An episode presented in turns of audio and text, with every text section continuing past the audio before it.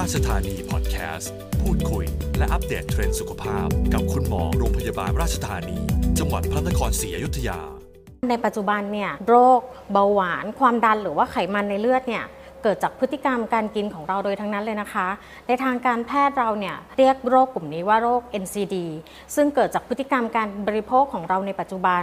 แล้วก็ไม่ได้เกิดจากคนวัยสูงอายุอย่างเดียวแล้วนะคะ ในปัจจุบันเนี่ยเกิดกับคนวัยทำงานแล้วก็วัยรุ่นมากขึ้นแล้วนะคะ แล้วทำยังไงถึงจะลดความเสี่ยงจากโรคนี้ได้ครับ ง่ายๆเลยค่ะ อันดับแรกนะคะ เราก็มาลดอาหารที่เรากินในชีวิตประจำวันกันก่อนก็ได้นะคะ เริ่มแรกเลยในอาหารเป็นพวกอาหารผัดหรือว่าทอดนะคะ เราอาจจะลองหันมาทานเป็นพวกต้มนึ่งอบลวกตุ๋นให้มากขึ้น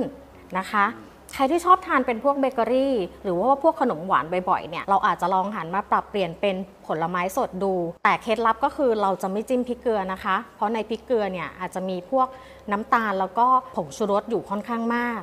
ส่วนใครที่ชอบทานเป็นพวกเครื่องดื่มหวานๆอย่างพวกชาไข่มุกหรือว่าน้ำอัดลมเนี่ยเราอาจจะลองปรับมาเป็นเครื่องดื่มประเภทนม หรือว่าเป็นชาที่ไม่เติมน้ำตาลดูก็ได้ค่ะ